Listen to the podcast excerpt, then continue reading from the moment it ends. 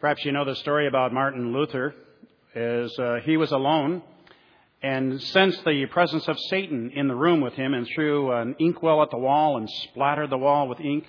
Uh, this song we just sang is certainly based upon Martin Luther's own experience in dealing with the devil. Today we come to Matthew chapter 4. Uh, this is the passage of Scripture marking still the beginning of the ministry of Jesus Christ, where Jesus himself is uh, struggling with Satan. And as we look at this passage, I believe this is a case study in temptation for all of us because the way that the tempter comes to Jesus is the same way the tempter comes to you and me. So we can learn a great deal about how to deal with the devil in our own lives uh, from the example uh, of Jesus Christ. Heavenly Father, as we come before you today, we thank you for your word. Thank you for its relevancy to all of life. Every one of us in this room knows temptation. Every one of us in this room has fallen prey to temptation. Every one of us in this room has been presumptuous in the face of temptation. Every one of us has been tricked by the tempter. Uh, Father, we pray today that you'll arm us with the tools of Jesus to know better how to defend ourselves and how to go on the attack. And God, I pray that because of what we do today, that you'll enable us to uh, take those steps necessary to be victors for Jesus Christ in the face of the challenges that are all around us in the world and uh, through what the tempter seeks to do to us. Uh, so, God, be our teacher today. And I pray that we'll learn more than just Bible. Uh, I pray that we may learn truth that will enable us to truly be your soldiers in this world for Jesus Christ. In his name we pray. Amen. Uh, Korey Stringer is a name that probably doesn't need to be introduced to us as Minnesotans uh, because he played for the Minnesota Vikings. And of course, in that day when there was 108 degree heat on the field, uh, he died of heat stroke.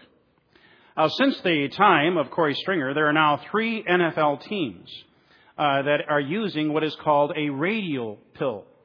Uh, the radial pill is a pill that is designed uh, to send radio waves off to coaches uh, to let the coach know that when the temperature inside the body is rising to a certain point, the coach can call the player to the sidelines and say, You're getting too hot, you need to take some uh, time out.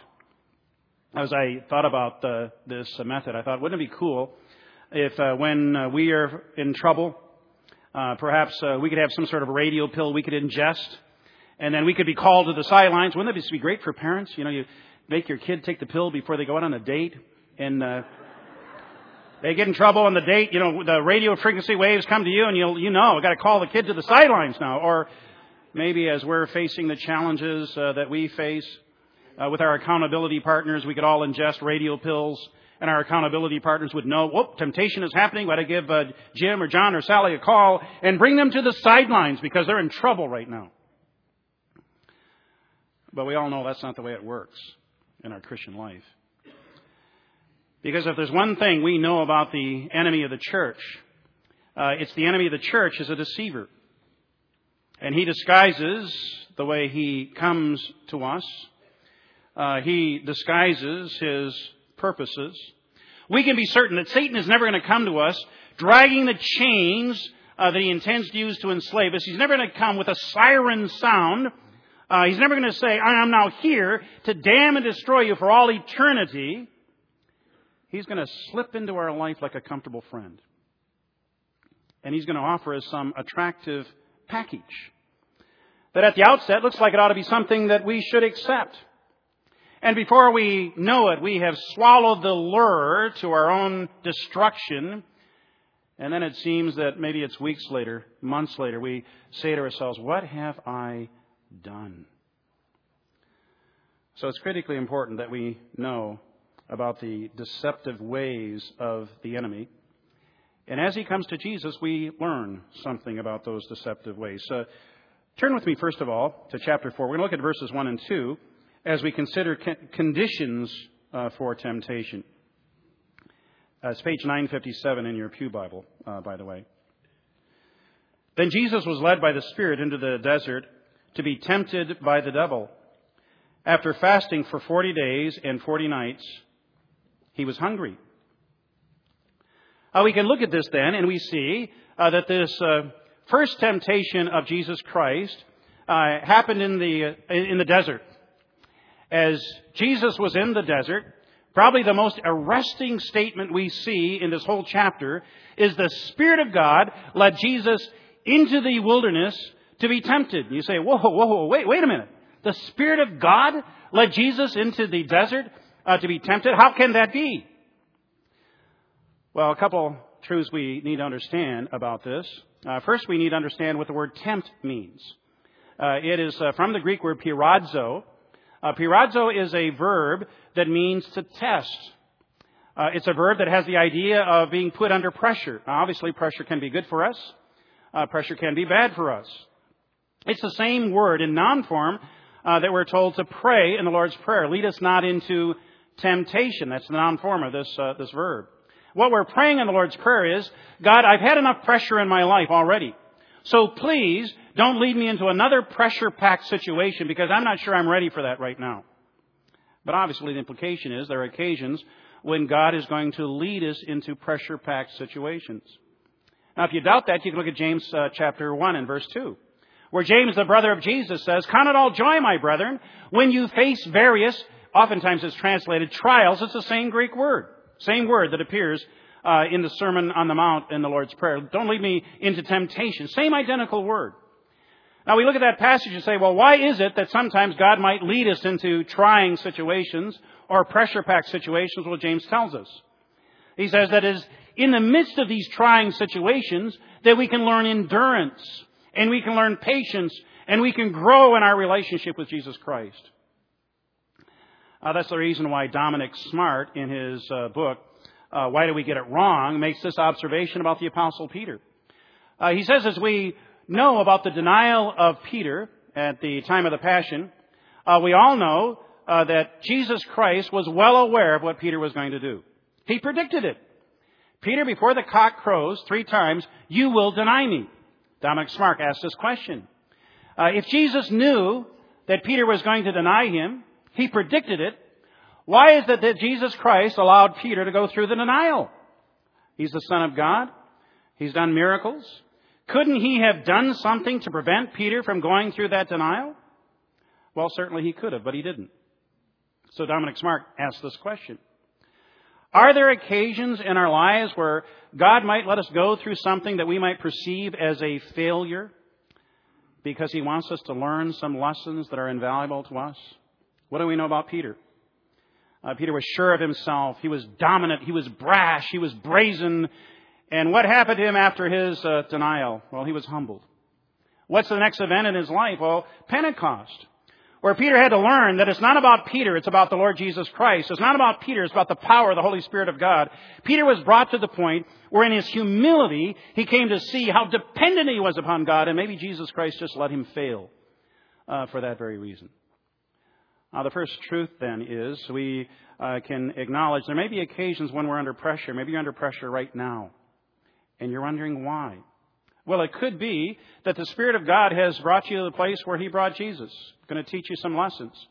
And instead of saying, why am I facing this pressure? It's not right. It's not fair. Maybe the question we ought to be raising is, Lord, what do you want me to learn? How do you want me to grow? What is this testing all about? If I'm supposed to count it all joy, Lord, I want to count it all joy, but I want to grow as a result of this. So uh, help me grow. Now, before we move on and look at uh, what the tempter does, we need to acknowledge one other thing. Not every temptation that we face, not every trial we face is because God has led us in the middle of it. Uh, it's the world, the flesh, and the devil that we fight. And there are occasions for us where we might be in the middle of something trying, and it's not the Spirit of God that led us there at all. We did it ourselves. Like the uh, story about the a man who went to a bar in Texas and he ordered three beers and had the bartender open all three beers at the same time. And he began drinking his three beers, and the bartender said, Well, don't you realize that if you open all three of these beers at the same time, the two that you open that you don't need are going to get flat? And he said, Well, you don't understand. My brothers and I have a covenant with one another that we're always going to drink together, but one brother's in Australia. Uh, another brother's in Montana. So what we do is that whenever we go drinking, we always have three beers just to remember the other two brothers. So that was his habit uh, for a period of months as he went to this particular bar. And then one day came into the bar and he ordered two beers. He said, I want my two beers open. Well, the uh, patrons at the bar knew about his habit, and someone finally got up the nerve to walk over and talk to him and said, "Oh, I'm, I'm sorry to talk to you in your point of grief, but I just had to ask, which of your brothers died? And he said, Oh, no, my brothers are fine. I don't know why you would say that. Uh, well, why are you just now having two beers when in the past you used to have three? He said, Well, the answer is simple. Uh, I've just become a Baptist and I had to give up uh, beer, but my brothers are still drinkers. the world, the flesh, uh, and the devil. It's not always uh, Jesus is leading us in temptation. Sometimes uh, we're plenty capable of doing it ourselves. The heart of this passage, however, uh, centers around how the tempter comes to Jesus Christ. And as I said, as we see the tempter coming to Jesus, uh, it's the same way that the tempter uh, comes to us. And the first temptation, it's obvious, the tempter is approaching Jesus at his weakness. We've just seen Jesus Christ was out in the wilderness for 40 days in prayer and fasting. The text tells us now he was very hungry. So what does the tempter do? Uh, he comes to Jesus at his point of weakness, and let's address that issue of your hunger, uh, Jesus. And he offers uh, this suggestion. He says, If you are the Son of God, and obviously there's a bit of a taunt in that, tell these stones to become bread. You're hungry, Jesus. Focus on your hunger. Take care of your physical need. Address your creature comfort. That's what you should do here. You can turn these stones into bread, and of course Jesus Christ could. He turned water into wine. He could have turned uh, stones into bread. So the tempter says, Why don't you do that? And we uh, get uh, Christ's uh, response uh, to that. He responds uh, scripturally. And he, and he says, Man does not live on bread alone, but in every word that comes from the mouth of God. Now, this sounds awfully good in church. We say, well, this is, uh, this is good for Jesus, but what do we do when the tempter comes to us at our point of weakness? What's the lesson here? Because he is going to come to us at our point of weakness. He knows our weaknesses better than you do, than I do, and he's going to attack us at our point of weaknesses. What's the, what's the lesson here? Well, the uh, lesson here is uh, the tempter is going to try to convince us that our own comfort is more important than anything else. What was Jesus doing at this time? Starting his ministry. That's what he was doing. Why was he in the wilderness? Well, he was taken out in the wilderness by the Spirit of God, I believe, to focus upon the purpose of his ministry. What was the purpose of the ministry? Well, purpose of his ministry was to ultimately head toward the cross and die on the cross an awful, excruciating death. And, oh, by the way, you uh, parents uh, should know uh, in our drama next week, we are going to be showing the crucifixion of Christ in a rather graphic way. So um, there will be some blood that we'll see. The Jesus' arms will be nailed to the cross, and you need to be sensitive to that if you think your kids uh, might be uncomfortable uh, with that. But that was the purpose of Jesus. He was going to die on the cross, and he was being prepared by the Spirit of God to focus on that. Now, the lesson seems to me is this: there are times for us when we can get so focused on our comfort on what we think we need, that we aren't asking ourselves, well, what is it that God wants of me? Maybe at this particular time I'm going through this difficulty because God wants to test me. He wants to teach me something. Maybe I'm supposed to be saying with James, count it all joy when you experience trials instead of take away the trials, God. I want food. I want comfort. Maybe what God wants us to experience is what He wanted Jesus to experience the growth that comes with uh, staying in the middle of whatever it is that God wants us to learn. So Jesus Christ says, Man does not live by bread alone. Well, that was the first temptation. Uh, all of us recognize that when we're weak emotionally and spiritually and physically, uh, the enemy is going to uh, come to us at that point. Grammy winning pop diva Lauryn Hill uh, has this to say about this experience. We have an enemy inside of us who tries to convince us there's something out there that is better than what God has for us, but it's not true. Every day I remind myself that what God is providing is always the best thing for me. Do you believe that today? Or are there occasions when your comfort, your needs, might even get in the way of God's plan for you? We look at the second temptation of Jesus Christ. Uh, at first glance, it's a bit surprising to see what Satan attacks, but then we think about what happens in the church, and maybe it's not so surprising.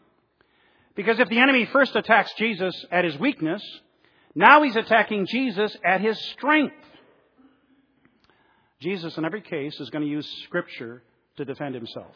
Every single case in all these temptations, he's using Scripture to defend himself. It was the greatest weapon that he had. And, of course, the Word of God is, is our weapon as well. The enemy knows that. And what we see in this particular temptation is a reminder that since the enemy knows for us as Christians, our primary weapon against him is the Word of God, well, he's going to become a master in God's Word. And he's going to use the Bible against us to trip us up. You can count on that, that he's going to do that. And because uh, the enemy is using Scripture, we can let our guard down. Because uh, anyone using Scripture seems rather compelling, seems kind of right. Well, it's the Bible, it must be right. It's kind of like the uh, story about the, uh, the uh, British ship, uh, the Sheffield, a 3,500 ton destroyer that was engaged in 1982 in the Falkland Island conflict. Uh, the uh, captain of, of the Sheffield was fairly secure because they had a sophisticated computer system on board uh, that was able to identify missiles that came in and destroy the missiles before they ever uh, hit the ship, so they weren't really worried about incoming missiles. But in their security, in their assurance that they were all set, they hadn't counted on the fact uh, that there would be an Argentinian uh, plane that would be sending a French missile, and I'm going to mispronounce it, this. It's the Exocet or Exocet or however you say this French uh, word. Uh, this particular missile was sent by one plane against the Sheffield, and that one missile destroyed the ship. And the irony of it is that the ship could have defended itself if it had recognized this was not a friendly missile as it had determined, but it was an unfriendly.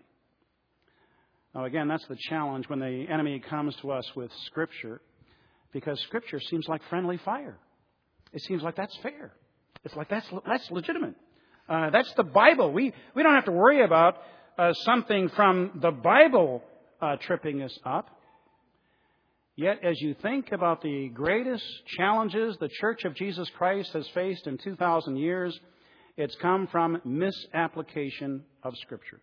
I mean, there's just a ton of examples of this, but I'll give you a couple. We're living in a grace day and age where we revel in grace. And you can focus on grace to a fault.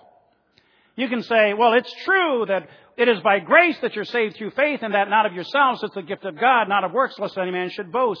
That's right there in the book of Ephesians. That is the Word of God. And we can so focus on the grace of Jesus Christ that we say to ourselves, well, it doesn't matter how I live. It doesn't matter what I do. Because God is going to forgive me, or as folks have said to me, God's just going to have to forgive me because He is a God of love. Well, that's a grace heresy. That's not what the Bible says. The Bible doesn't say that God has to forgive you because He's a God of love. It doesn't call for us to be involved in some sort of libertine lifestyle. Read uh, what Paul says in the book of Galatians.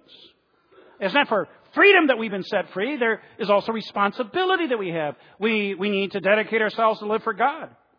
Uh, that's the justice of God that is also in Scripture. And then, of course, you can focus on justice to a fault. You can say to yourselves, well, it's about me behaving. That's what it's about. It's about me living in such a way that I can glorify God. That's what it's about. And you can have a justice heresy, uh, where it's all about doing the right thing. If I just live my life in such a way and there's enough good that outweighs the bad, well, then that's what God wants from me. Uh, or we can find ourselves filled with the guilt and the shame that comes from telling ourselves, I cannot measure up to the justice of God. I am no good. And there are uh, people who have attended this church who've told me that. That's how they feel. Well, that's not how God wants us to feel. He wants us to give us a balanced view on Scripture, and grace and justice are both there. It is by grace that we're saved, but God doesn't save us by grace so that we can live for the devil. So let's get our theology straight and not let the enemy use the Bible against us and then create all kinds of heresies in the church to our own destruction. So I, I suppose we shouldn't be surprised that the enemy comes uh, to Jesus and attacks his strength, just like he's going to attack the strength that we have, those of us who are committed to Scripture. But there's a third attack uh, in this text. The third attack is identified for us in verses 8 through 11. As we look at the third attack, uh, now we see uh, that the enemy takes Jesus up to the pinnacle of the temple. And uh, just, just, by way of observation, notice in the text uh, that the enemy keeps taking Jesus to a higher place. We start in the desert. Um, you know, then uh, we go to the pinnacle of the temple, and I, I said this wrong. Now it's to a very high mountain. So he's on this very high mountain. The previous context was uh, Matthew chapter 3. In Matthew chapter 3, do you know how far above sea level uh, the Dead Sea is or the Jordan River? Not at all. It's well below sea level. So as we look at the previous context where the Spirit of God shows up, what is happening? Jesus is going down, down, down to the Jordan River below sea level, and then he goes down into the, uh, the Jordan River, and after going down to sea level, down to the Jordan River, that's when the Spirit of God comes like a dove and lands on his head. That's when God the Father says, This is my beloved Son in whom I'm well pleased. Now, what's the enemy do? He takes Jesus up, up, up, and eventually has him on the highest mountain, uh, where he says to Jesus, let me give you the world, Jesus. And you say, what's the temptation here? What was the purpose and the mission of Jesus Christ? When you go to a football game or a baseball game, what's the verse of scripture we see? Well, John 3:16. For God so loved the world that he gave his only begotten son that whosoever should believe in him should not perish but have everlasting life. What is the purpose of Jesus Christ? Well, to save the world. What is the means whereby he's going to do that? Well, death on the cross. What's Satan's offer? Jesus, uh, the Spirit of God brought you here into this wilderness uh, to prepare you for the mission and the ministry that is before you, and that's going to culminate in your death on the cross. I got a better deal for you. How about I just give you the world right now? You can have it. All you need to do is to bow your knee to me and you can say, mission accomplished. Got the world. Now, can uh, Satan make an offer like that? If you look at the Johannine literature, the Gospel of John and the Epistles of John, uh, Satan is called the prince of the world. In fact, the word, world, the word cosmos uh, in the uh, Greek text in John and in the Johannine epistles uh, is a word that generally has the idea of evil world, uh, the world that that Satan dominates. Now, obviously, Jesus Christ is bringing the world into subjection to himself. Uh, but Satan is the prince of this world. So, in one legitimate sense, we can say Satan has the power and the authority to give us riches, uh, to give us comfort, to give us things that we want. And he is uh, making that offer to Jesus Christ in the same way that he makes that offer to you and me. And Jesus uh, uh, responds here by assuring Satan uh, that he's not going to worship Satan because the scripture says uh, you should worship the Lord your God, and him only shall, you serve. So Jesus Christ sees what's at stake here. Uh, he sees that this is not about getting the world, it's about the enemy attacking the very purpose of Jesus Christ. Uh, it's the enemy wanting Jesus to surrender to him so that he couldn't ultimately surrender to God. Does the enemy ever do that to us? We look at the purpose of our existence, and I've said this on many occasions. Why are we here once we know Jesus Christ as our personal Savior? Well, the reason we're here is to fulfill the Great Commission, to take the good news of the gospel of Jesus Christ to a lost world. Can the enemy get us sidetracked from that mission? Because he's offering us the world in its place. He's telling us, well, it's your job. You got this job, you got this new thing before you. That's what really matters. Can he do that? Uh, can it be about that new car that you want, that new house that you want? You get sidetracked from the real mission and purpose that God has for you? Can it even be your kids? Uh, can it be concern for the family that might sidetrack you in some way and keep you from thinking about the reason why we're here in terms of eternal perspective? Of course, it can happen. Uh, the enemy wants to get us sidetracked and uh, keep us from fulfilling the purpose uh, that God has uh, for us. So he's going to be doing the same thing to us that he tried to do with Jesus. Let me just make a couple comments about uh, worship, and then we'll go on to how to overcome temptation. So, how does the enemy try to get us to worship him? We worship the tempter when God does not turn our stones into bread. Isn't that true? You look at your life and you say, Oh, I want this comfort, I want this bread, I want this stuff now. And when God doesn't come through for us, well then we can give in to the enemy and say, oh, God's supposed to be a God of love and He's not meeting my need. How come He's not meeting my need? And we get mad at God without recognizing this is just a ploy of the enemy. Or we worship Him when we wonder why God is not saving us when we're falling. That was the second temptation. You just fall from the temple here and God will send His angels to save you. And we might be in the midst of some free fall and we don't know why. And we then are going to cry out to God and say, God, I don't get this. How come you're not saving me in the midst of whatever it is that I'm facing? And then we clench our fists and get angry at God and wonder, what is He doing? Or we worship Him when we're more concerned about this world uh, than we are about the next, which is uh, what the enemy tried to get Jesus to do. Well, so much for what the enemy does. What are we supposed to do? Third and final point how do you overcome temptation? I'm going to look at a variety of scriptures outside of our text now, uh, but I hope this will all be helpful to us. It seems to me the first way to overcome uh, temptation is to recognize we will in fact be tempted. Uh, 1 Peter chapter 5 and verse 8 says, The devil like a roaring lion wanders about, seeking whom he may devour. So what happened to Jesus is going to happen to you. It's going to happen to me. The enemy is hell bent to destroy us. That's what he's going to do. So, uh, what can we expect in the light of, of uh, this truth? Well, I think we uh, can expect uh, that the enemy is going to come with attractive packages and try to trip us up. He's never going to offer us something uh, that is unattractive. Uh, he's going to make it seem like the attractive package that he's offering is ultimately good for us.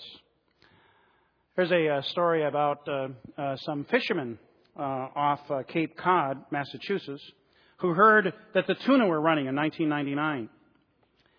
Uh, and uh, also was rumored that one tuna could uh, gain as much as $50,000 in the Japanese market. It makes you want to become a tuna fisherman, doesn't it? Uh, so, in any case, that was the word. So, there are a number of kind of amateurish uh, fishermen that decided they're going out and catch these uh, tuna. On September 23rd, the Christie Ann, a 19 foot boat, capsized while doing battle with a tuna. I mean, the boat sank trying to catch a tuna. That same day, the 27 foot boat, Basic Instinct, also sank trying to catch a tuna. And according to the stories, now these tuna weigh 600 pounds. They brought these 600 pounds, or tried to bring these 600 pound tuna on board ship. And as they're trying to pull them up, it sank the ship, you know, trying to bring a tuna that big into a 19 foot uh, boat. And then one other boat uh, the official business, which was a 28 footer, was swamped after it hooked a 600 pound tuna, and the tuna simply pulled it underwater, just sank the ship. So maybe it's not such a good idea to be a tuna fisherman uh, after after all. Uh, the, the the point is we should expect uh, temptation, not be surprised when it happens, and maybe even acknowledge God is uh, testing me so that I can grow and I can learn something. Well, the second way that we can overcome uh, the enemy, it seems to me, uh, from this passage of Scripture, is we better know the Bible. How did Jesus defend himself in every single temptation? He quoted Scripture. Satan quoted Scripture back at him. So, what's that imply? Well, you better know the Bible as well as the uh, enemy does, or you're in trouble. Because the enemy is even going to use Scripture against us. He's going to say, well, you know, the Bible says that God is a God of love. If He really loves you, He's not going to let you free fall, is He? Sounds right when He says it. You know that the Bible says that if you pray earnestly, God's going to give you anything that you want. So isn't He supposed to give you bread? That sounds right, doesn't it?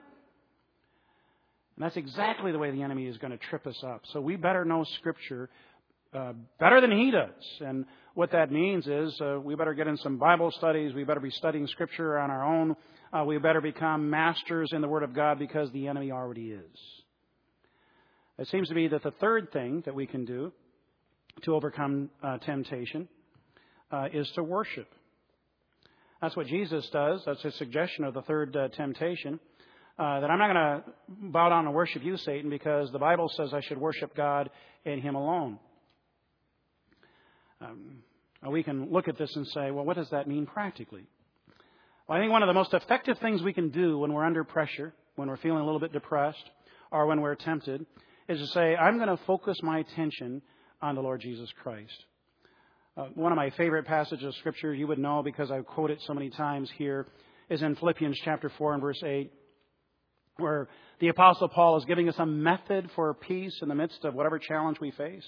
Whatever is true, whatever is noble, whatever is right, whatever is pleasing, whatever is lovely, whatever is admirable, if there's anything excellent, anything worthy of prize, uh, uh, praise, let your mind dwell on these things. And what's the promise of God's Word? And the peace of God will be with you. So you can determine to focus your attention on Jesus and who He is and what He's done for you. You can determine that you're going to worship God in the midst of whatever pressure you're facing. You're going to uh, do a mind exercise where you're just going to commit yourself to do that, and you're going to worship Jesus, or you're going to play some praise song, and you're going to meditate on the implications of the praise song as you're ready to go to bed at night, so you can sleep resting in the arms of Jesus. You're going to picture Jesus Christ in His tenderness reaching out to you. You're going to worship Him, and then overcome what the enemy is doing. Uh, you can ask him to help you. Uh, I normally don't read long quotes, but um, uh, John Piper has nailed it, and I'm going to read a, a, uh, statement from John Piper on what we can do. Uh, he, he says, in regarding asking Jesus for help, we must not give a sexual image or impulse more than five seconds before we mount a violent counterattack with the mind. I mean that, five seconds. In the first two seconds, we shout, No, get out of my head. In the next two seconds, we cry out, Oh God, in the name of Jesus, help me. Save me now, I am yours. Good beginning. But then the real battle begins. This is mind war. The absolute necessity is get the image and the impulse out of our mind. How do we do that? Get a counter image into the mind. Fight, push, strike, don't ease up. It must be an uh, image so powerful that the other image cannot survive. There are lust destroying images and thoughts. For example, have you ever, in the first five seconds of temptation, demanded of your mind that it look steadfastly at the crucified form of Jesus Christ. Picture this. You've just seen a peekaboo blouse inviting further fantasy. You have five seconds. No, get out of my mind. God help me. Now immediately demand of your mind, you can do this by the Spirit. Read Romans 8:13. Demand of your mind to fix its gaze on Christ and on the cross. Use all your fantasizing power to see his lacerated back. 39 lashes left little flesh intact.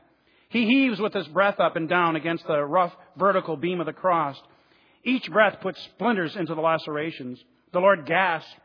From time to time, he screams out with intolerable pain. He tries to pull away from the wood, and the massive strike, uh, spikes through his wrist rip into the nerve endings. And he screams again with agony and pushes up his feet to give some relief to his, to his wrist. But the bones and the nerves in his pierced feet crush against each other with anguish, and he screams again. There's no relief. His throat is raw from screaming and thirst. He loses his breath and thinks he's suffocating, and suddenly his, bo- his body involuntarily, ga- involuntarily gasps for air, and all his injuries unite in pain. In torment, he forgets the crown of two-inch thorns and throws his head back in desperation, only to hit one of the thorns perpendicularly against the crossbeam and drive it a half inch into his skull. His voice reaches a soprano pitch of pain and sobs over the pain-wrecked body as every cry brings more and more pain. So get a picture of Jesus suffering for you. Next suggestion comes from the Sermon on the Mount in the Lord's Prayer, where Jesus Christ suggests this as we face temptation. Why don't you pray? Lead us not into temptation, but deliver us from the evil one. So we're praying resistance prayers uh, as the day begins, before we even face temptation, we're starting the day saying, Lord, keep me from temptation today. Lord, protect me from the evil one today. Give me a mind of Christ today. God, keep me holy today. We pray that way as we start the day. And then there's a, another side of this. I don't normally expect to remember any theology from Hee Haw. But I, I came across uh, something this last week. Uh, there was an occasion on that show when uh, Doc Campbell is confronted by a patient who said, that he broke his arm in two places. So Doc Campbell replies, Well, then stay out of them places.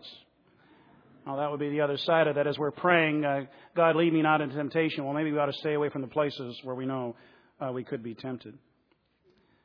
The next uh, suggestion comes from James, James 4 7. James, the brother of Jesus, says this Resist the devil, and he will flee from you. You say, How do you do that? Muhammad Ali offers this uh, suggestion. He says wherever he goes, he takes a small box of matches with him. And then uh, he explains, whenever I go to a party and I'm tempted by a beautiful woman, I simply pull out one of the matches and strike it. Then I put out, uh, put it out with my fingers and remind myself, hell is a lot hotter than this. Well, that might be effective. I was talking to my wife uh, uh, this last week uh, about this message. We were going through this portion of the message, and she said what she does is she takes her fingers and she uh, folds them in on her palms. I've seen her do this. I didn't know why she was doing this. Uh, usually it's right after I say something or do something that she uh, she she does that. But she folds her fingers on her on her palms like this, and what she is doing is putting her fingers in the uh, the wounds of Jesus Christ on her wrists. And she presses her fingers into her palms as if she is touching those wounds of Jesus Christ and reminding herself, after I said something stupid, not to give in to temptation, but to stay focused on Jesus Christ. So resist the devil and he will flee from you. Last uh, recommendation on how we can overcome temptation comes from 1 Corinthians chapter 10 and verse 13, where there the apostle Paul says, you need to know that God will not allow you to be tempted beyond what you are able. Our Father loves us. He cares about us. We're not involved in some sort of cosmic dualism. I've uh, seen one individual recommend uh, that uh, you uh, get your little Satan pack. And in the Satan pack, you have these mirror images, and every day you get up and you do your, your little thing with your Satan pack. That's just stupid to me. Um, we don't have to fear that we're going to fall prey to the enemy. Uh, in uh, John, John tells us, Greater is he that's in you than he that's in the world. You don't have to worry about victory. The victory has been won on the cross of Jesus Christ for you. Claim that victory in Christ. Believe that God has provided the resources through prayer and through His Word and for, through the Spirit of God for you to enjoy victory. Know that God has given you the church whereby you have accountability partners who can encourage you and support you, enable you to establish that victory. So, though we should expect that we're going to be tempted, don't expect defeat. Because God says you don't have to worry about defeat. I'm not going to allow you be, to be defeated. As long as you uh, take advantage of everything that I've already provided for you as your means of victory. So claim the victory that is yours in Christ Jesus and know that when you make the decision to resist the devil, you've got the armies of God supporting you. Our gracious God and Heavenly Father, you know that every one of us in this room struggle with temptation. Some of us have struggled with it already today. And Father, there are occasions for us when we want to just give up in defeat and say, what's the use? I, I can't resist that temptation, no sense bothering anymore. And Father, I, I pray that at the very least we'll remember the challenge of John Piper that we'll come to the point where we can focus ourselves so on Jesus Christ and what He's done. That as we get the image of Jesus into our minds and we focus on that instead of whatever fantasy or picture is tempting us, uh, God, there's no way that can't work for us. And Father, I pray that you'll assure us uh, that it is true that greater is He that is us than He that is in the world. So we don't have to worry that we're involved in some cosmic duel where we're bound perhaps to defeat. But the victory has been won for us through Jesus Christ. God, we claim that victory in Christ and trust you for it. And pray this Easter week as we remind ourselves of the great victory that Jesus Christ established for us on the cross, that we may also be prepared to say, the devil has no sway over me this week or the next because Jesus has provided a way of escape, and I'm going to take it. Lord, may uh, we, as we experience that victory, be those who encourage victory in the hearts and lives of people in our family, people at work, people that we see in our community, for the sake of Jesus. In his name we pray. Amen.